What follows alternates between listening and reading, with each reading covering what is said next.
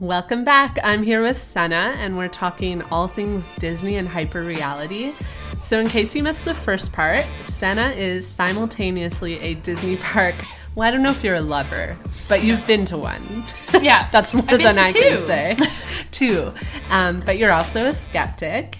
Um, and this confused Sennah as much as it did me, so she wrote a paper about it. Um, so in part one, I brought her on to rack her brain about Disney and hyperreality and how the parks create this hyperreality. But in this part, we're just going to talk about fun things, um, i.e., crazy stories that I dug up from Reddit. Um, okay, so here are behind the scenes stories from Disney. These were all prompted by someone asking, Current employees, please share the craziest things that you've seen happen in a Disney park. These are hilarious and horrifying at the same time. Okay, number one. I don't even know if I can read them. I was working in the kitchen at Cinderella's castle when this family of four came in for dinner. About halfway through dinner, the husband politely stands up and taps his glass for attention. He announced that his wife of 15 years had been cheating on him for over a year. The entire place stood still in shock. He motioned for his kids, paid the waitress, and left his crying wife at the table. This sounds like a movie. It sounds like he definitely he definitely had to like plan that. Like I bet you all year he was like, I'm gonna do it at Disney. Like I'm gonna I'm gonna ruin the Disney trip. For sure it was it Do you was think people clapped? I hope. I would have. But it was definitely pretty motivated. Is that the word? Yeah. Yeah. Or meditated. Pretty meditated motivated. And motivated. I love it. it. Like it's a terrible, awful thing, but like to do it that way. I hope Props. we had like a flight ready for her the next day. like, Those poor children. Yeah. That's the only thing. So there's an example of someone not Yeah. complying Uh, with to the hyper reality of Disney. Uh, okay, Disneyland, 1997. a family attacked a Pluto, pushed her into the fountain. I didn't actually see the attack, but just got to deal with the aftermath backstage. Backstage. Backstage. Later, Pluto told me that the family was mad that she had to take her break after they waited to get a picture. I think Pluto either broke her arm or her leg. I can't remember. The family was arrested. Poor Pluto. yeah. That's intense. I love how even here, like, Pluto doesn't have a name. It's just Pluto. that's the other thing that I heard was that even if you've played a Disney character, um, you always have to refer to them as your friend. So it's like this one time, my friend Belle was doing this, and even if it was like you, You were Belle, and you would have to say my See, friend that's Belle. Wild. That's too culty. yeah, it's like nuts. You're never supposed to like break the magic. So if you get home at the end of the day and you've been Belle all day, you have to say to like your partner, like, "Oh, today Belle at the My- castle, Yeah, not like your today at work." Yeah. That's so And I. I remember also reading in one of the Disney books uh, that I was using for my paper that some cast members would say that they would come home or like yeah like finish their shift and they'd just be smiling at everyone because they wouldn't be able to break character and people would be like what's wrong with you because it like wouldn't be normal to smile that much and that they actually had to like it took a while to like come out of that character it hurts to smile that much. This bring- I get it though, because this brings me back to my days when I was a server. And for those who haven't worked in restaurants, if you turn a corner in a restaurant, you have to yell "corner" because they don't want you to crash into someone holding like a scalding hot bowl. Um, and so I was working at restaurants so often that I couldn't like iron it out of myself. And so I'd be walking like around York University and I'd turn the corner and yell, corner! And I'd like look all around me and be like, did anyone see me do that? It was terrible. i did that too we would say behind so if i was behind behind I do it too and it freaks people out. but it's smart It is really safe. smart. It's very safe. Okay, this is another good one. In one of our classes, they explained how the characters have to have leads with them at all times. Since Goofy was stabbed by a man who had been arguing with another adult about whether Goofy was a person in a costume or a real six foot dog in a hat. They also showed us how to pose for photos. Both hands had to be visible in all photos, so the guests can't use the photos as evidence that the characters were touching their butts. I hate that this has to be a thing. That's just too much of a like level of self-awareness.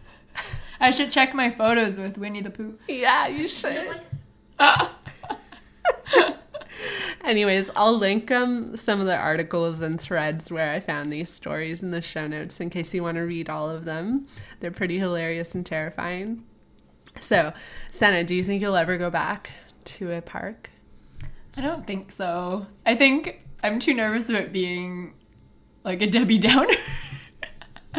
I I admit I'm curious about. It's funny. I I admit I'm curious about like Harry Potter, like the Wizarding World, because I've gotten like into Harry Potter again. But but for Disney, I, I think I still have a tumultuous relationship hmm. with Disney, so I don't I don't know if I'd be able to to go back there. I feel the same way. Well, I've never been, but there is a tiny little bit of me, bit of me, especially like having had this conversation with you, and I've had similar conversations with other people who recognize like the problematic element of the park, but are also like it's really an experience. So there's like a curious part of me that wants to go in and just see what I think of it. If that makes sense. I would argue that you already have by going to Vegas with me. Vegas is the adult Disney. But that's what people said about it, and I would actually, and I think it's even better. Yeah, but yeah, true. it was. That's probably the closest feeling. If you don't end up going to Disney, I would say Vegas is very close to it. It's that same feeling of like just pure happiness. I wouldn't say it's safer, but it definitely. safer than Vegas, unless you're Pluto. Apparently. but okay, and this sounds this is such a terrible thing to say, but I don't want to go to somewhere that's that safe. It weirds me out. I know what you mean. It's it's too sanitized. I don't know. I it feels fake, and Yeah. also like nowhere can be completely happy or completely safe. Like we keep saying that, but you know it's Yeah.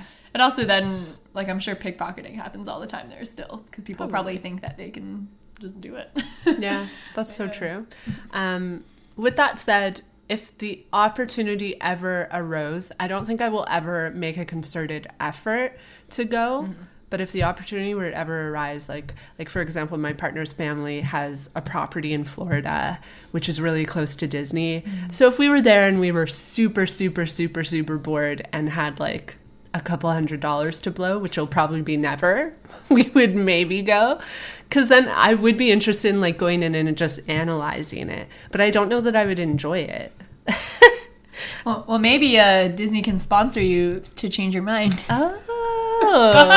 after we. oh yeah. I've already plugged like I want to go on a yoga retreat just to see what how I feel about a yoga Change my mind about Disney, Walt. I'm like the anti-influencer apparently.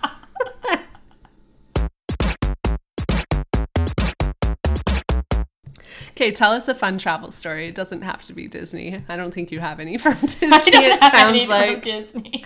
We should talk about Vegas because that's where we've Yeah. been together.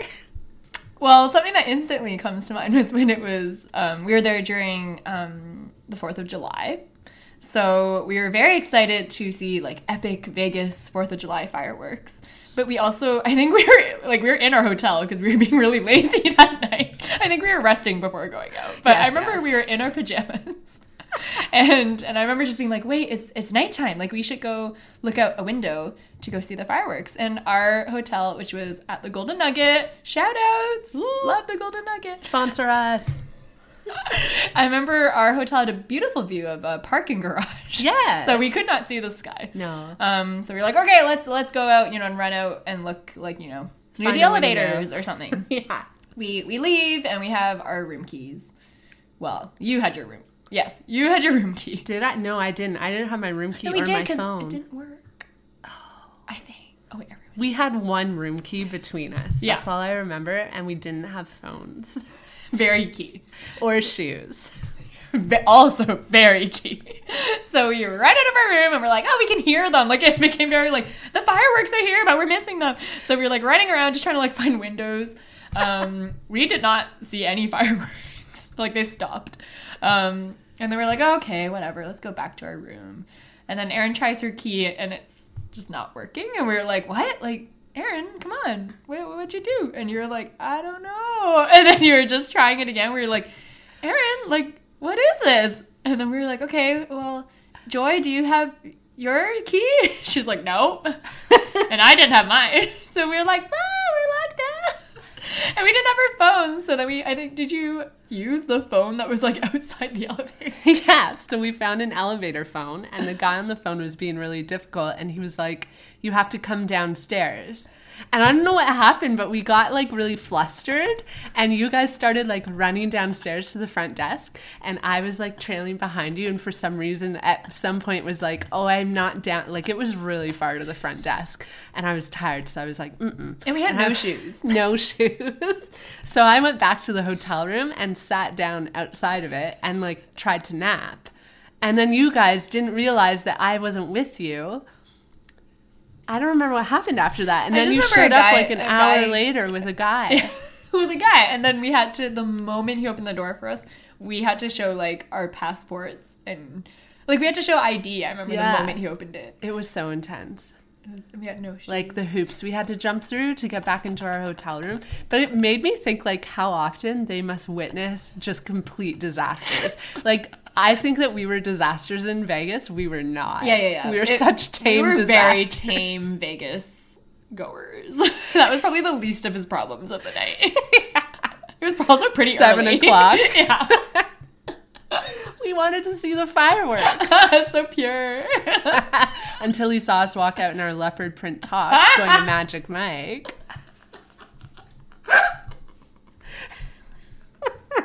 Um, another great little tidbit from Vegas was when we rented a car and um, we were all wearing tinfoil hats because we were going to drive to the extraterrestrial highway in, uh, in Nevada somewhere. I don't even know where. Yeah, Area 51. Area 51. And we had rented this car online and we went down to the hotel desk to get the keys in our tinfoil hats. Everyone's staring at us, but we don't care. They give us the keys and we walk out to the garage and Joy like clicks the button and this car lights up and we all stop and look at each other.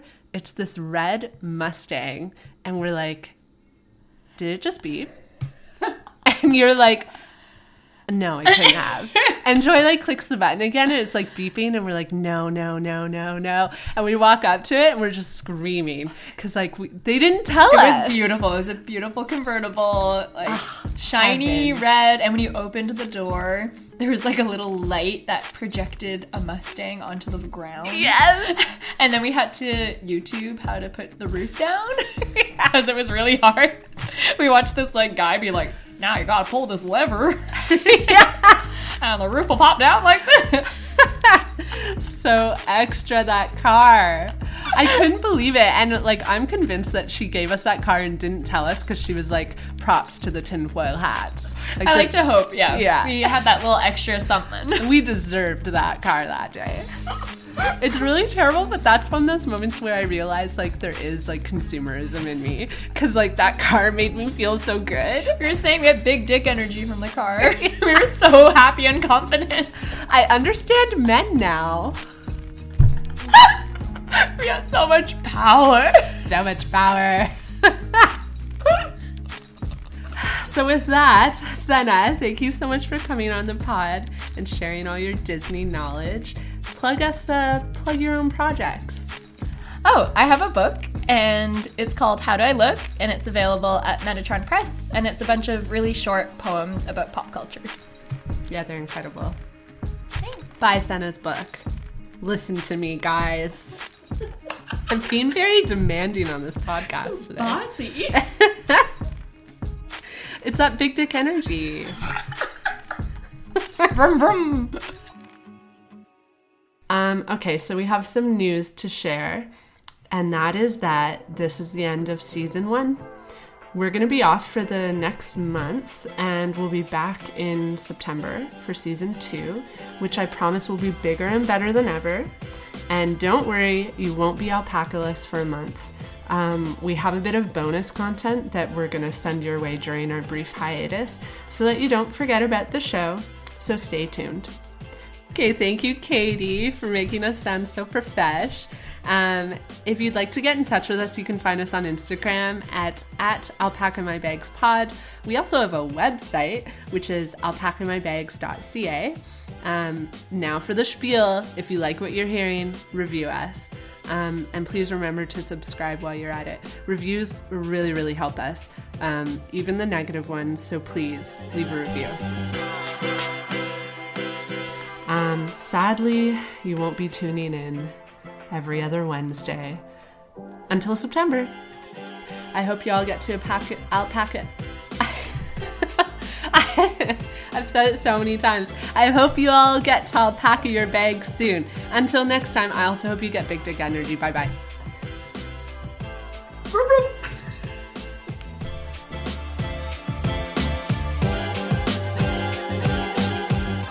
See you in season two.